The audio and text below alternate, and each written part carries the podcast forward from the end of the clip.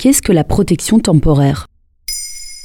Merci d'avoir posé la question. À la date du 22 mars 2022, selon les Nations Unies, 10 millions d'Ukrainiens ont quitté leur foyer depuis le début de l'invasion russe de fin février 2022. Et 3,4 millions ont quitté l'Ukraine. 90% d'entre eux sont des femmes et des enfants. C'est malheureusement un record en Europe depuis la Seconde Guerre mondiale. Les réfugiés se trouvent majoritairement en Pologne et en Roumanie et seraient environ 10 000 en France.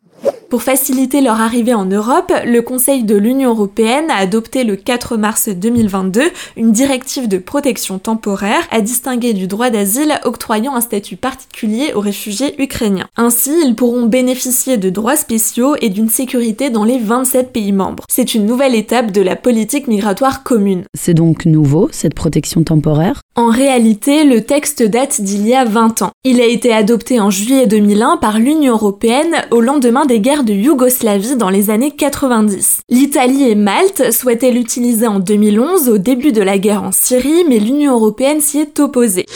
Pensé pour faire face à un afflux important de personnes, il n'avait jusqu'alors jamais été utilisé. Quel droit accorde-t-elle? Tout d'abord, la protection temporaire permet aux réfugiés de rester dans l'Union européenne pendant trois ans. Les réfugiés sont accueillis dans les différents pays selon les capacités d'accueil définies. En France, elle donne une autorisation de séjour de 6 mois. La demande pourra si besoin être renouvelée. Dans l'Hexagone, les réfugiés ukrainiens bénéficieront d'aides financières dont l'allocation pour demandeurs d'asile, les aides d'accès au logement, l'accès au système de santé, au marché du travail et la scolarisation des enfants mineurs. Et quelles sont les conditions pour en bénéficier? Selon les règles approuvées par le Conseil de l'Union européenne, il existe quatre situations. Dans la première, il faut être ressortissant ukrainien ou avoir résidé en Ukraine avant le 24 février 2020.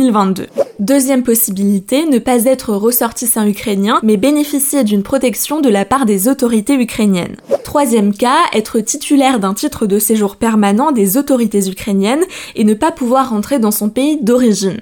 Enfin, la dernière possibilité est de faire partie de la famille proche d'une personne se trouvant dans les situations précédentes. Et comment demander la protection temporaire? Les démarches sont expliquées en détail sur les sites des préfectures.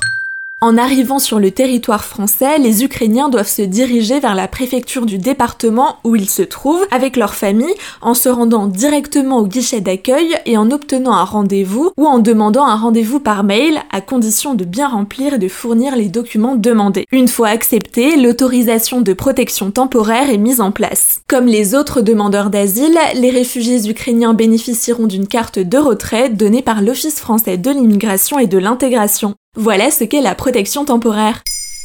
Maintenant, vous savez, un épisode écrit et réalisé par Pauline Weiss. En moins de 3 minutes, nous répondons à votre question. Que voulez-vous savoir? Posez vos questions en commentaire sur les plateformes audio et sur le compte Twitter de Maintenant, vous savez.